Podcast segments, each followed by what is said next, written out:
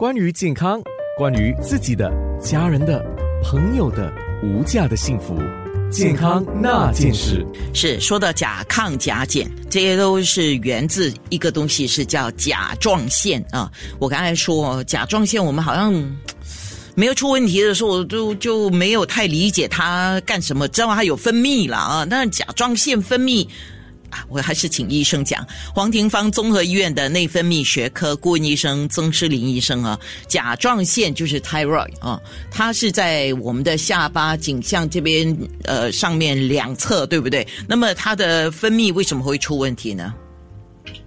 嗨啊，安娜，大家好啊，各位听众大家好啊，说。呃，就对于这个问题呢，就就就呃，如安娜说刚才所说的，甲状腺其实是一个蝴蝶状的一个腺体，在我们的颈部底部。那么作为神人体呢，一个最大的一个内分泌体呢，甲状腺的功能主要就是分泌甲状腺素。那么呢，这些甲状腺素的作用呢，其实是非常的大，它对人体的生长啊、啊和发育呢，都起着非常关键性的作用。那么甲状腺的作用呢，包括一些，比如说嗯，产热效应啊，维持啊，影响体温啊，还有一些呃身体物质代谢的主要掌控者，就是它是一个调控者。就比如说糖啊、脂肪啊，还是蛋白质的调啊的代谢。同时呢，它也可以促进我们的那个组织分化。呃，生长、成长，还有那个成熟，尤其是对骨骼、大脑还有神经的那个系统。最后呢，它也调节我们的心跳、心血管疾病和心脏的功能。那么，因甲状腺激素产生过多而引起的疾病，呃，病称通常就就都叫做甲状腺功能亢进症，所以简称就叫甲亢。那另外一方面呢，就是如果因甲状腺素产生不足。而引起的一些病症就叫做甲状腺功能退减症，简称甲减。哎，医生，那么就是说这个甲状腺它自己当然就是个人体功能啦，它自动分泌呀，正常的话是没有问题的。但是我刚才听你讲到这么多，甲状腺跟我们的发育啊、成长啊，还有大脑啊、心脏啊这些都有关联啊。那那它为什么自己会乱了呢？是是是什么因素刺激到他？是情绪啊、压力啦，还是什么其他的疾病呢？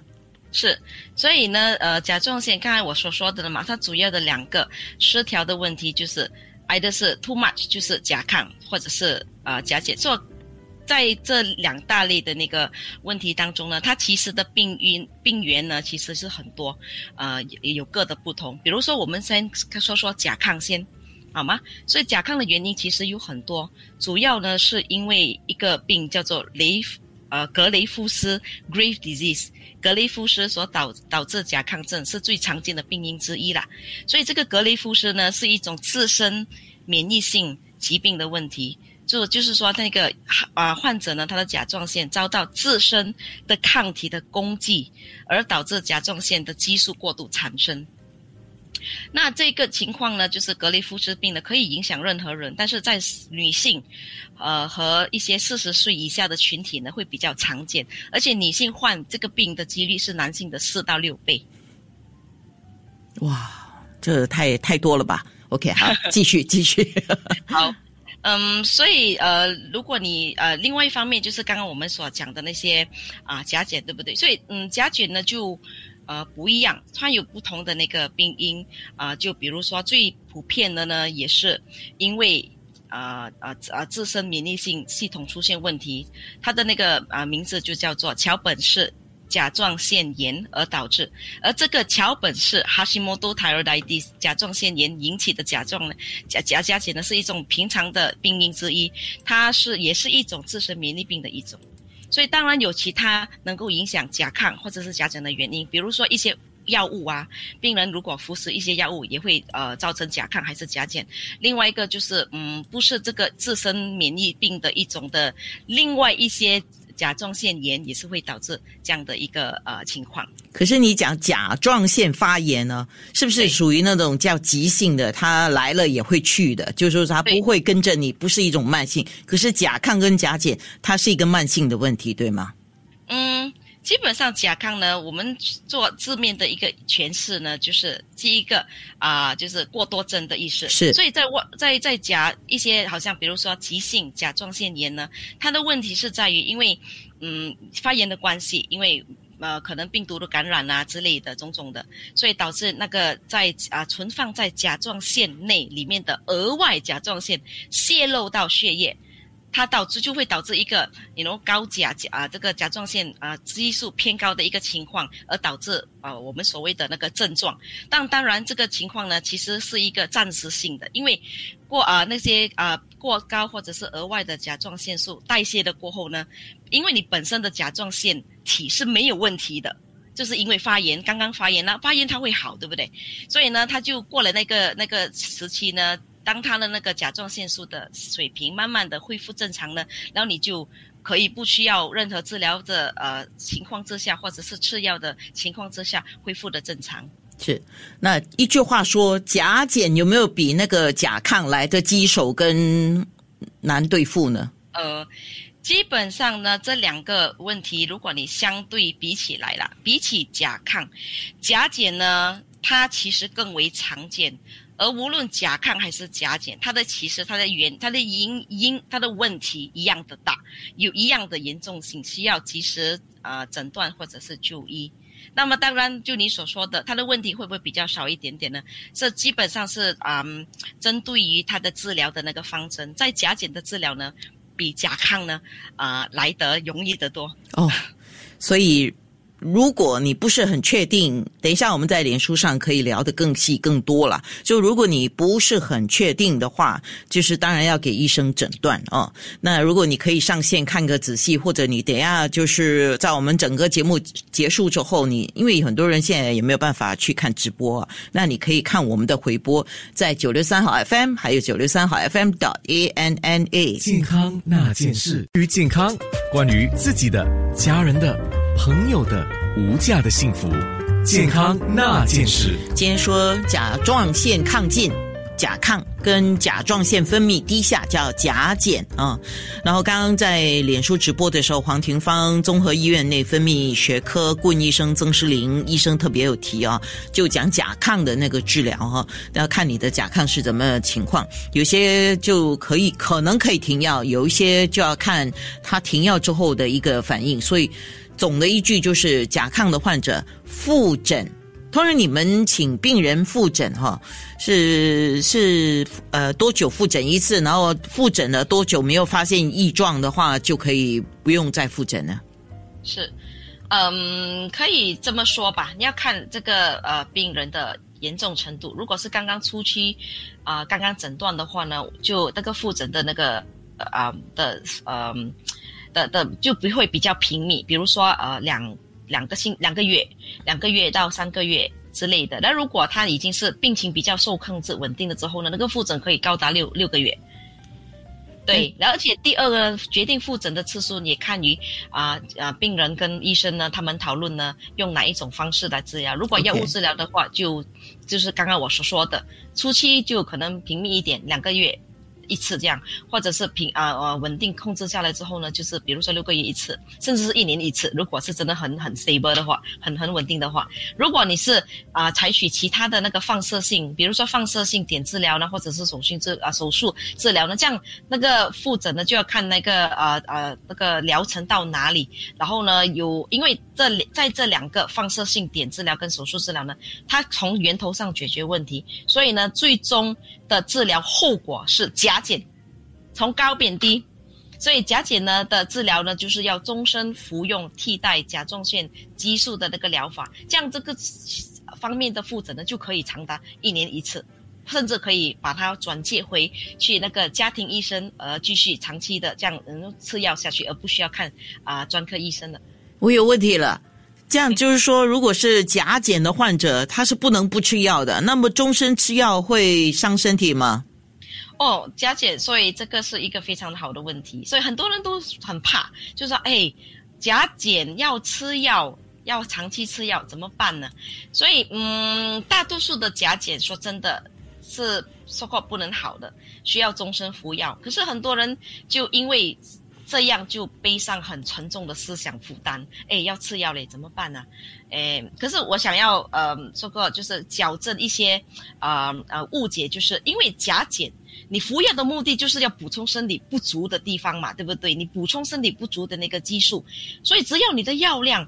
适合。技术剂量适合，不太高也不太低，基本上它不会有产生任何的副作用。所以这其实是这事实上呢，甲减症呢被称为在可以在临床治愈的，就是你会好的，只是前提就是要坚持的服用替代甲状腺激素的啊甲甲状腺腺剂，然后呢把甲状腺功能呢维持在正常的水平，这样呢你就不会影响你的日常生活和工作等等的。那会不会吃药吃药吃药的？哎，忽然间在检查复诊的时候，发现那个甲状腺甲状腺的分泌恢复正常了呢？呃，所以因为这是一个啊甲减治疗的最终目标嘛，只要你的荷尔蒙或者是甲状腺的测试正常的话，我们就达到了这个啊啊治疗的目的。你就是维持同一个剂量下去就可以了。好，那我们现在请曾医生来说一下甲亢跟甲减在饮食跟运动上需要注意什么。嗯，我们就先说甲亢的患者需要注意些什么吧。嗯，这个不算是饮食的一部分，可是我还是要呃呼吁，就是说，呃，甲亢患者如果可以的话，就不要抽烟，少抽烟戒烟，因为甲亢跟甲亢突眼的进展度跟抽烟有明显性的相关性，所以呢，如果他们不戒烟的话呢，会有呃。病情会反复，而且那个呃甲亢突眼真的会容易恶化，比较容易恶化。那么甲亢患者呢，另外一个呢就是，嗯，丙尽可以的话，尽量避避避免吃过多额外的碘，iodine。因为碘呢，刚才说是它是嗯制造甲状腺激素的主要原料嘛，所以如果你甲亢患者你再吃这么多碘的话，你会导致那个病情就加重了。所以呢，你一定要采取一些低碘饮食，尤其是对一些海海带啊、紫菜啊、种种那些碘比较高的，一定可以的话就少吃或者是不吃，尤其是在啊你的诊断初期。诊断过后呢，通常我会跟我病人讲说，诶，你就正常吃就好了，不需要去额外特地的去多吃这些含碘的一些食物。第三呢，就是因为他们交感神经兴奋嘛，甲状腺在甲亢的时候，所以就会呃呃呃呃跟他们说，可以的话避免使用红咖啡呀、浓茶啦等等的，减低那些交感神经的那个兴奋。呃，补充足够的水分，摄取呃适量的高蛋白、高维生素为主的食物，以及适当性的增加一些矿物质的索取，比如说钙质啊、钾啊、磷等等的，这些都是对骨骼有帮助。那么另外一个就是，如果呃甲亢病患者在接受放射性碘治疗 （radio iodine），呃，如果你不限制你的碘摄取，呃的话呢，它会影响到它的治治疗功效。OK，那如果你这样讲的话，就是因为甲亢就是他会很兴奋，会什么的哈。那运动的激烈程度就要降低了。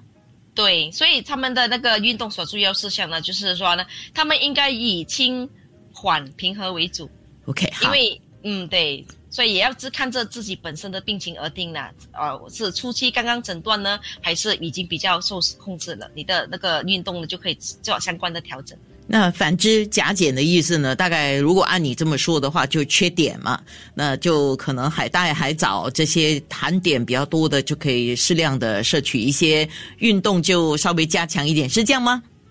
呃，不是的。如果你的甲减不是因为缺碘而导致的，你就不需要额外去补碘，就好像跟平常正常人索取量就可以了。OK，对，所以不不要自己做医生是吗？你的意思？那甲减这个饮食跟运动，你有什么特别要提醒吗？嗯，甲减主要是因为他们的那个啊产热量比较啊比较比较缓慢。对慢对，所以他们的免疫力也比较差，容易比较受伤寒啊，受寒跟感冒。所以如果呃要做运动的话，就可能需要选对时辰呐，啊，然后要做好保暖的工作了，或者是另外一个方面就是他们的血液循环，就是四肢的血液循环可能会比较差一点点。所以可以的话呢，就多做一些散步啊，或者是手甩手的那个动作。哦，是吗？有用啊，有帮助。哦，是，哎，现在你看啊，医生。你听医生在谈那个治疗方法的时候啊，呃，不会只是说吃什么药吃什么药进行什么 X 线的治疗或什么什么的治疗，他们会告诉你全面的一个，这个也就是接下来整个医疗体系的一个治疗方案跟方针呢，是这样子吧？呃，希望啦，所以就是我们本身医生啊，我们自己做医生的也是需要来 upgrade 自己啊，去呃一些听一些啊所以，所以你们现在医院都是团队治疗嘛？有营养师，有物理治疗师，有医生，有社工，什么都有。哦，一路来的呃医院团队都是这么大的，都是对有对对对对，专科来帮助啊病啊啊病患来啊恢复健康。健康，关于健康，关于自己的、家人的、朋友的无价的幸福，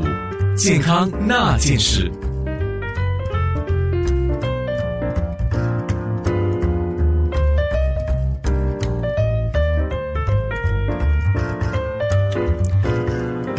再回来广播之前呢，我们在脸书直播提到了李连杰的个案啊，因为最近我不知道你你们自己有没有看到李连杰就是在十年前说自己有甲亢，啊，他整个人忽然间变苍老了啊。那我现在要请教的是黄庭芳综合医院的内分泌学科顾问医生曾诗玲啊。刚刚我们在前面的部分广播也好，脸书直播也好，都提到了甲状腺，它跟我们身体的生长、成长、发育、大脑、心脏都有相关哈。那么甲状腺的分泌不良，